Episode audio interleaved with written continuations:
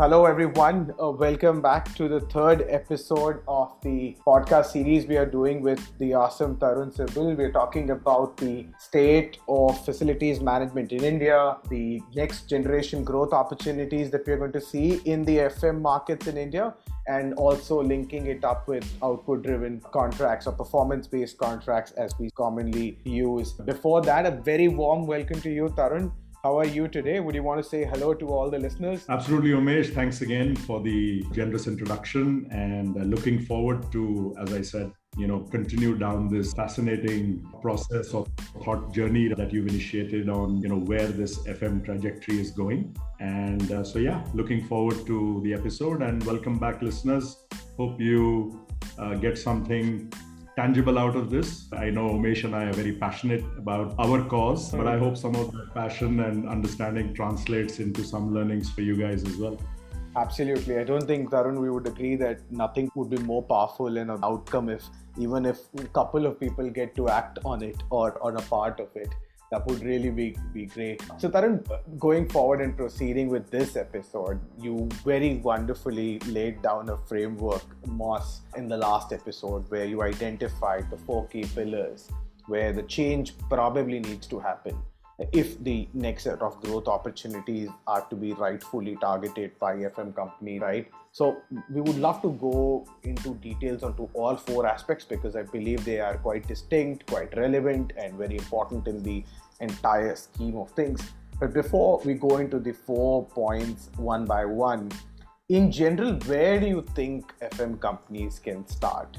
Because it might look daunting. We, I covered this with James as well when we did these facilities management in Southeast Asia, and I would love to know your perspective, especially given the fact that I'm aware that you've you've looked at similar changes in parallel industries and in altogether different industries. So how do you look at an FM leader who would who knows probably that they need to start thinking differently, but how do they really set this this up? How do they start? Yeah, great, great question, but a, and a tough one too. But I will, you know, attempt to answer this, you know, given given some of the flavors that I have experienced. You know, a couple of adjectives here. One is network, and I'll hmm. explain what I mean by that, and and the quality of that network, and the cost of that network, and the value that that network creates, or the consistency of response that network creates Mm. And the second, rather not an adjective, but an example I want to use is of the computer industry. You know, okay. if you look at the computer industry, if you just think about it for a well minute, mm. when it's, you know, it, I mean, I remember I bought my first machine way back in college in the US in, in late 80s, right? Mm. Uh, the times of the IBM PS2s, and you know, and then you had the Gateway 2000s coming in, and the whole accent over these last few decades right. has been basically I want all of this, but at a lower cost, right? So even mm. today, if you think about how the computer, humble computer has evolved, it's the same machine. You have some laptops, you have some tablets mm. or whatever. Mm. You packed more and more value add into that in terms of software, hardware capability, etc. So from right. paying for a couple hundred megabytes and hmm. paying thousands of dollars for that, Right. Now you pay maybe thousand dollars for a terabyte, right? Correct. Of, of uh. Storage. So mm. what essentially happened is that the the components became cheaper. You know, computer manufacturers scaled up their operations. Mm. Uh, technology got better, miniaturization, etc., etc., and hmm. all of that. But the voice of the customer, clearly, the expectation of the customer was that, look, I want more, but at a better value Hmm. Right? Hmm. Now, very interestingly, you look at logistics, it's been the same journey.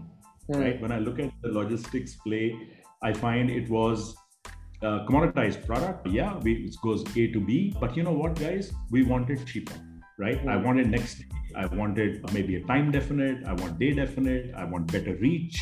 I want better surety. I want, you know, tracking and tracing. I want better line of sight. But you know, I don't necessarily want to pay more for it right mm. these are these are things that you are uh, catering to because you hmm. want to uh, sort of demonstrate your uh, capability and sort of service equation and hmm. you are trying to elicit from me as a customer you're trying to elicit my confidence right right, you're building my confidence in your ability right That right. is what it is and if i look at uh, us uh, in the fm space it is exactly the same mm. right? What is the customer asking us? That guys, you know, you have partnerships, you have relationships, you do self delivery, you outsource, you bring in software, hardware, manpower equations. So you are effectively running a network, mm. right? Mm. And the question is, how how can you make your network more efficient to mm. deliver uh, a better quality service for me? right? Mm-hmm. And my expectation, therefore, from you, the FM provider or or the partner, is that you, you know, you give me that confidence that that the quality and consistency of response will be will be tremendous, which will meet my needs and and and and get me over the line in terms of my daily activity. But at the same time, you you need to hold your cost because because that is my expectation that I want to have this at a certain value, mm. right? Mm. So that for me encompasses the real mindset shift that we need to do. That instead of looking at parts of the enterprise or the business uh, the way we do it today, we need to start looking at the total cost of ownership. And we need to start looking at how that total cost of ownership translates into better value by you know the old saying that the sum is greater uh, sorry the whole is greater than the sum of its parts mm. right mm. and that then delivers certain scale efficiencies to a particular customer and i think today that is not central to the fm vision umesh is my belief mm.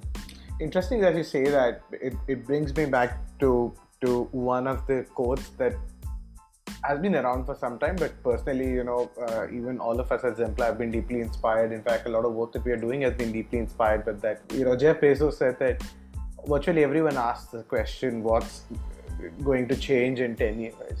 But no one asks the question, what's not going to change in 10 years? And in the context of Amazon and perhaps with what you've said in, in context of every business, I don't think there's any customer who would say I would want things expensive or I would want not want value or I would not want things to be delivered faster.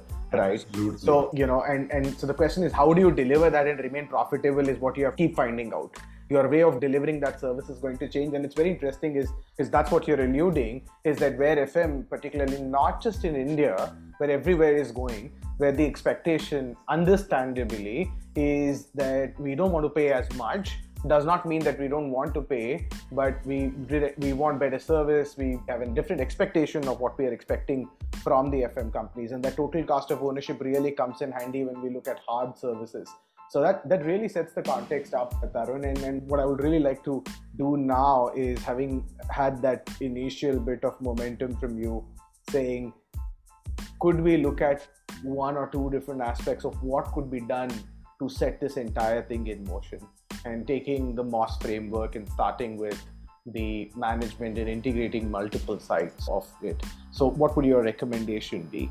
I probably once I'll probably ask you one after the other. So first we'll pick up managing and integrating multiple sites. If an FM yeah. leader has decided that they would want the change, or FM the commu- the group has decided, how do they get to this address this particular point?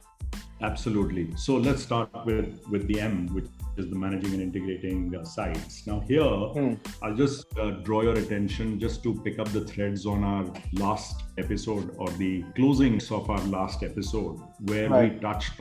You know, I made about seven points. I said there is a structural hmm. uh, side of the equation or the right. base to the equation, which is policy, behavior, and value. Right. And I had mentioned that there are four areas which impact the customer side of the equation, or which is really, or the, the functional side of the equation, which is skill, automation, data, mm. and segments. And segments right. or or maybe you know uh, uh, focus in terms of the market or portion of the market we want mm. to play in.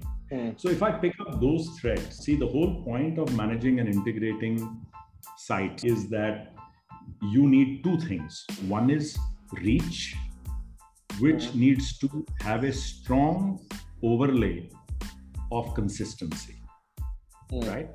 Mm. If I don't have adequate reach and I don't have a strong overlay in terms of the consistency of response, mm. then I will fail at some point in time to deliver value. Hmm. Now, that consistency of service can be given or can be provided through a number of levers. This can be automation, data, and consequently standardization uh, thereof. mm. can be through better focus in the segment or the portion of the market that we want to deliver in. Right. Right. that could be geographical, it could be service focus, etc. Mm. And of course, the the skill or the problem solving ability of mm. the hmm. teams on the ground. Mm. Now, now, if you just think about this, this is one. I mean, if it's network is the whole pie, then this is one piece of that pie. And and if I have to tweak in this arena, what would I have to do, or how do I see it as a team member on the ground or or, or leading a particular function? Is that okay within this sphere, right? How is my network behaving? If I am self-delivering, what right. is the consistency of response of my teams? Are they spread too thin? Do they have the right skill sets to deliver? Am I providing them with the right tools and ammunition in terms of training and understanding of, of the space that they are operating in. If it is automation and, and let's say data accents, then do is that part of that tool chest, right? Am I able to balance and, and give uh, value by combining manpower effort and mechanization effort? Rather than treating them as silos, right? Is that resulting in a better quality response and therefore savings for the client? That is how you start unfolding the argument, I would add, as we pry open these layers. And, and we need to start somewhere. So it, the idea is not to boil the ocean, but we identify an engine which would pull the rest of the train. And of course, that engine will be different for different FM outfits. But the leadership thinking has to go in that direction to say that, okay, what am I really good at? Is my technical ability very strong, class of systems or assets or etc. Or am I very strong in a particular geography or a set of geographies? Mm. Right?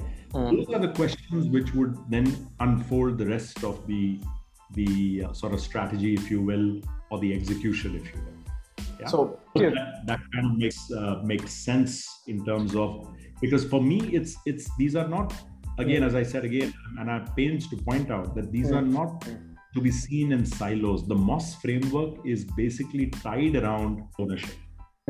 So basically, I mean, if if I could take a couple of points out of that, so if anyone is supposed to be looking at scaling and managing different or integrating multiple sites, I think you said that obviously a the MOS framework in, in, itself, none of the pillars are independent; they are all interdependent uh, to a very large extent.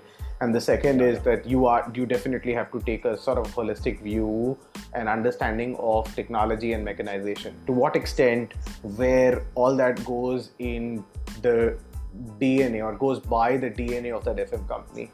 One may have different, you know, sort of advantages versus the other in that sense. So that, that really makes sense, you know, Tarun. How about getting into the O component of, of MOS, looking at operation? Anything, and, and a couple of questions that I had is how can customers influence how the FM companies are operating? What are some of the best case implementations that FMs could look at when it comes to operations and changing the way they operate? Yeah, so so let's park the customer side for a minute. Mm, okay. Uh, because we, we let let's address the the O and the S and the S, and, and I think the customer equation will come sure. sort of segue into that uh, post that. Let's do that. Uh, but I just want to first highlight what we you know the operating model side, and I think mm. I want I look at this from the lens of risk or risk transfer. Okay. Mm. Now currently we are incentivizing cost mm. as a as a manpower cost plus uh, model that we see is base delivery that we see across most of the landscape fm landscape this means what this is doing is it's not incentivizing the total cost of ownership because i think while and it's not even transferring any risk so so which is very interesting for me the insight for me is mm. that by by asking a vendor partner or fm right. partner and telling them that look you know we just want the manpower from you and we know everything about our site what mm. they've essentially done is that they've kept the risk to themselves mm. right mm. now they have not really by by looking at just the operation and maintenance side of things through a financial lens they are not really looking at their total cost of ownership of that asset hmm. right if, what if you know if there is because if if certain decisions are suboptimal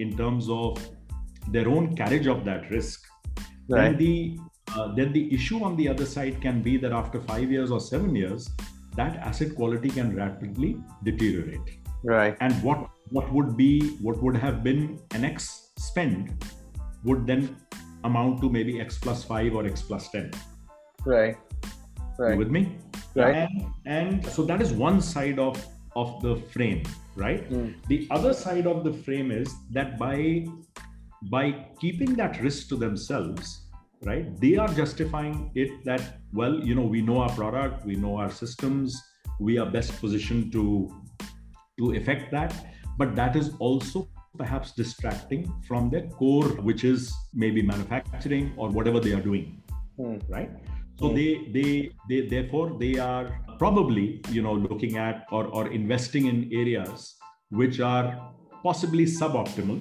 to their scheme of things okay? Right. Now if if they choose to de-risk that operation and this also happens where they say well you know we'll get another vendor partner and we'll ask them to take on some slas and we'll give them some you know definition around the cost plus you know a bit of a hybrid model where they'll also hold you accountable for on the manpower side.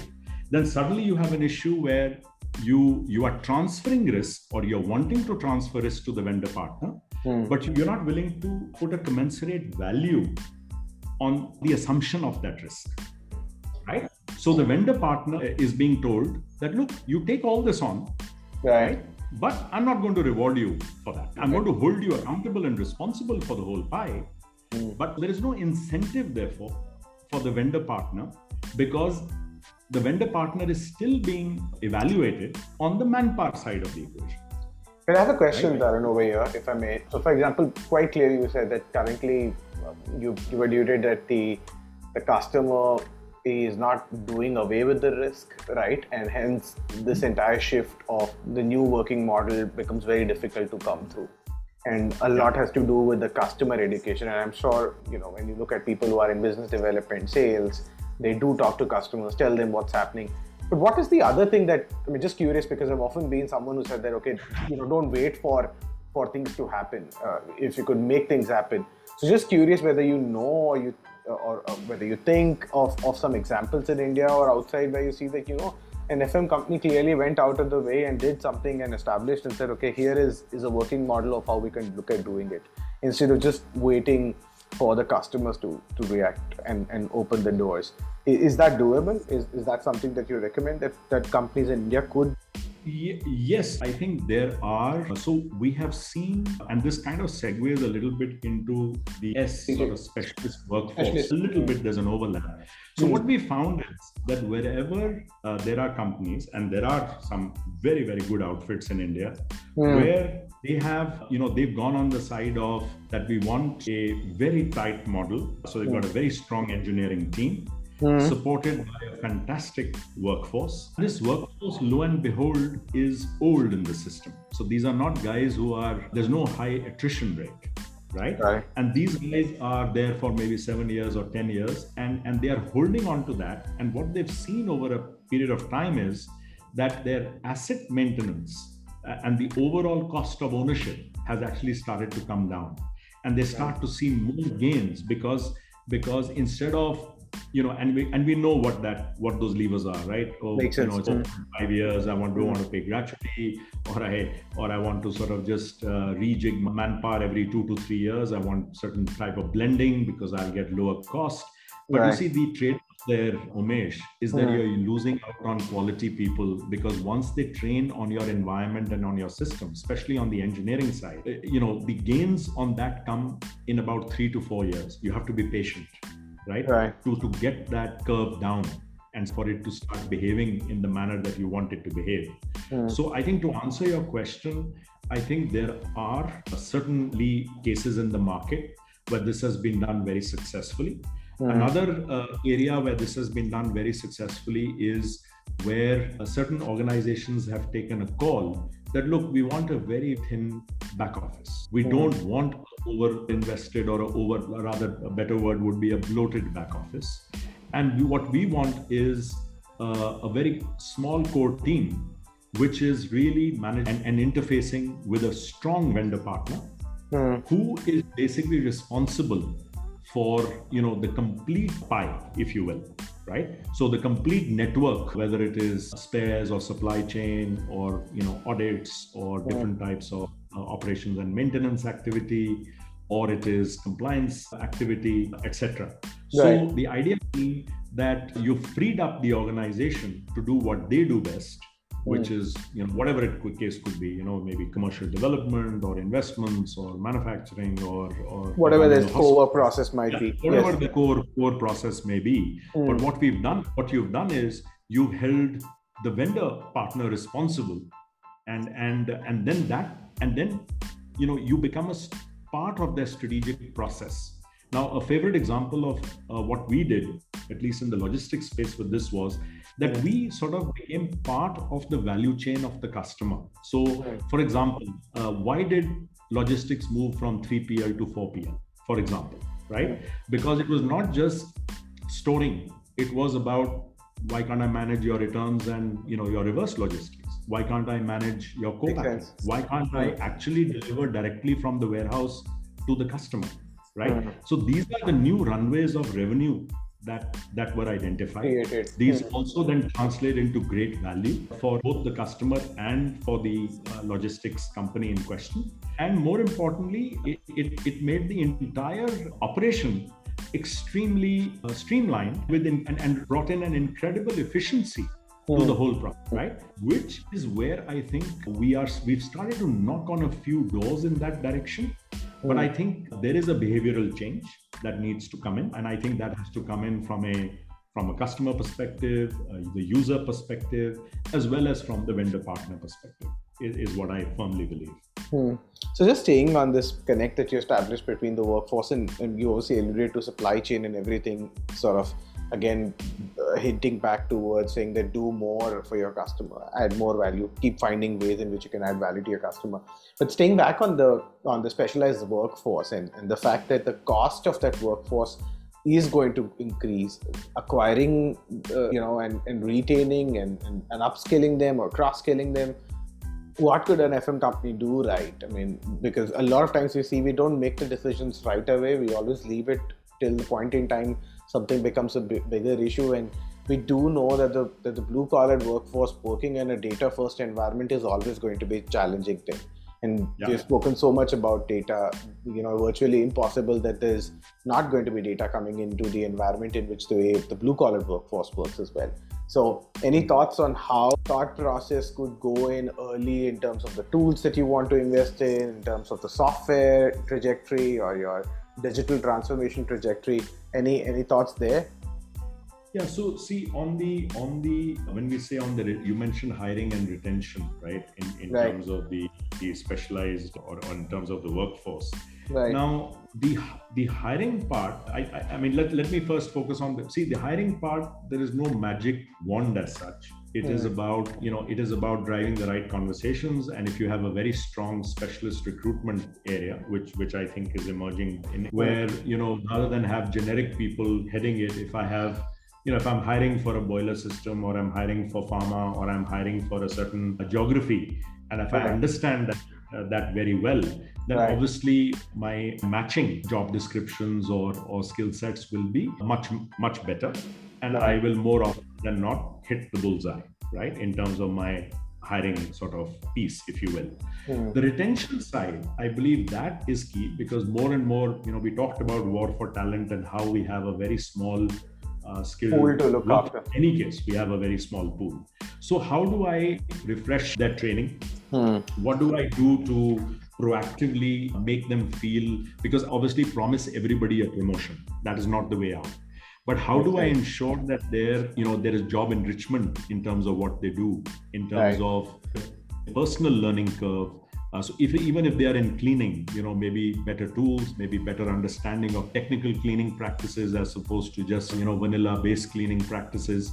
If they are in, if they are on the system side, on the technology side, then maybe a better understanding and appreciation in terms of you know how that system is working what are competing technologies you know what are the kind of maybe helping them with certain licenses and certifications to make them a lot more relevant and to prolong their life cycle within the workforce yeah their value cycle. Now the reason those steps are not being or enough of those steps are not being taken is because we are not unlocking that potential because the only way to do that is to go back to this whole thing where we started which is that how do i start moving towards effort value based performance right? Measuring, you know, key performance indicators as opposed to a subjective level of performance where I am not really, you know, even even I don't understand that if I have hired 100 people mm. and they are actually giving me productivity of 60 people and I'm paying 100 people, uh, the cost is still 100, then. I'm not winning right? As opposed okay. to if I'm hiring maybe 85 people or 75 people, and they are giving me a, product, a productivity level of 100 or 120, which means I'm maximizing my potential at site, right?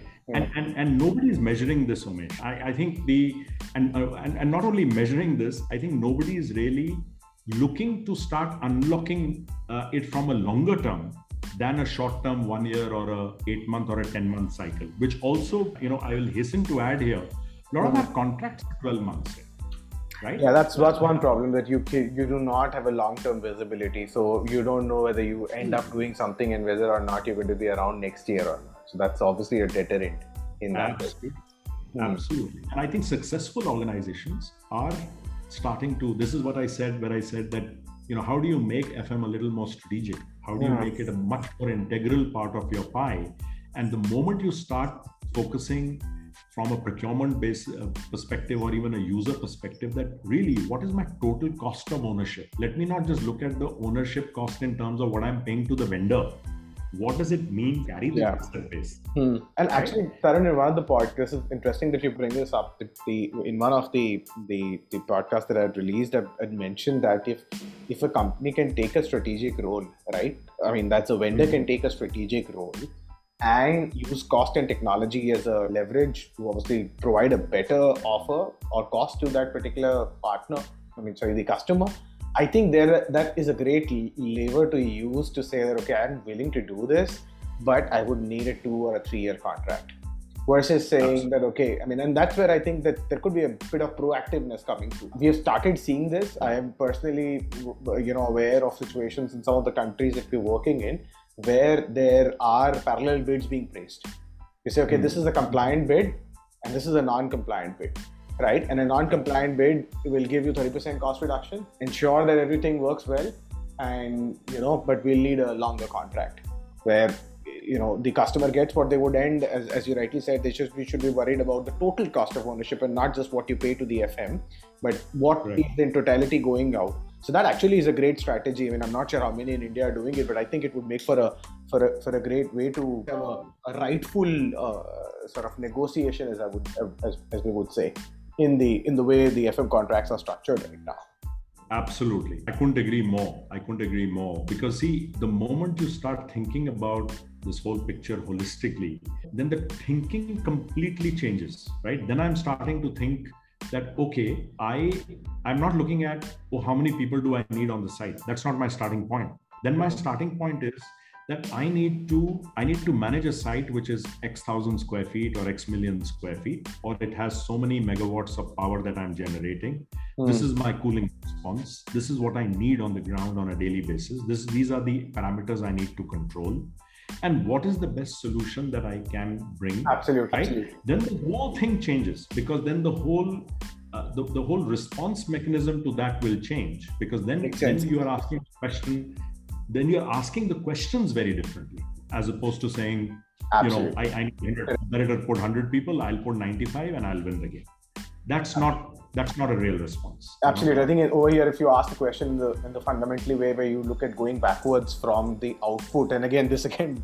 probably leads us to the fact that everything is pointing out towards clearly defining the output and then going backwards, yeah. Whereas clearly defining input and not knowing what the output is going But but Absolutely. before we move to that, I think there's one S left in in the MOS framework.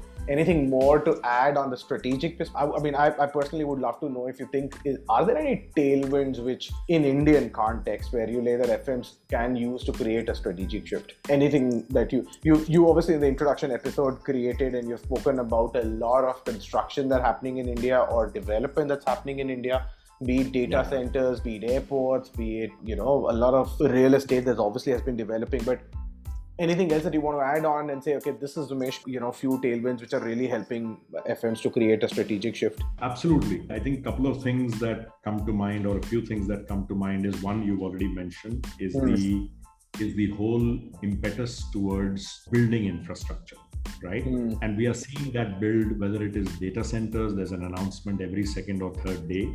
Mm. Uh, you look at now the monetization of assets, whether it is in ports or airports, etc.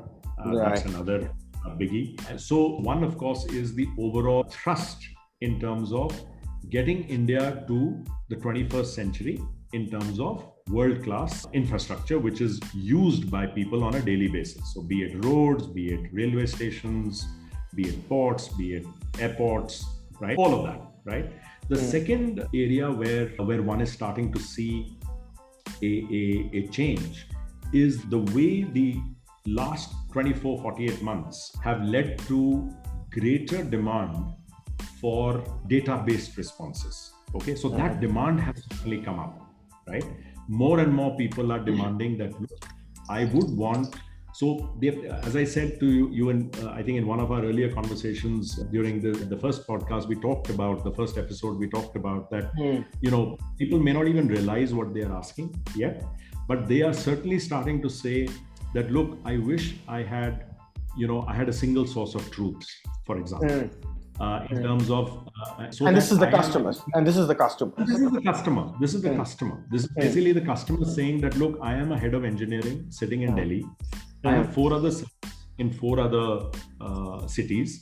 I am not able to physically go every day to go to see what's going on, but I want rather than a report at the end of the month where there's a lag of 30 days, how mm. can I view some of my data in real time so mm. that I can have better quality of decision. So that that is starting to come through more and more. And it could also be for example there's another uh, area where this is coming through is the OEM side of the equation right? So even though there's a lot of new infrastructure installed etc and OEMs are responsible we do know that OEMs even during the DLP period we do find that there is sometimes a, a slip between the cup and the lip right? Mm. Because mm. what happens is the OEM says, well, you know, that may not be my issue. It may be a project related issue. So it's a project response. Right.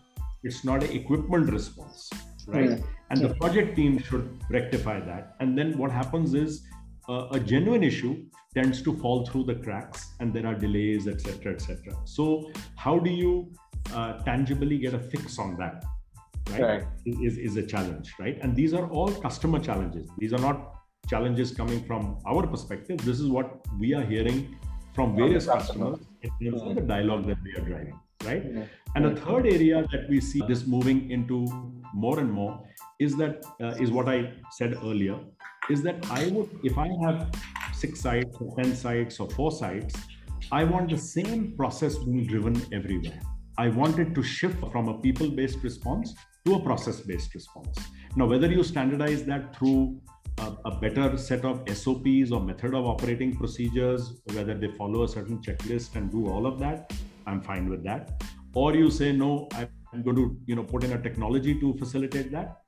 That's fine too. But the bottom line is that I'd like the same language and the same mm. ecosystem played out across all my sites seamlessly.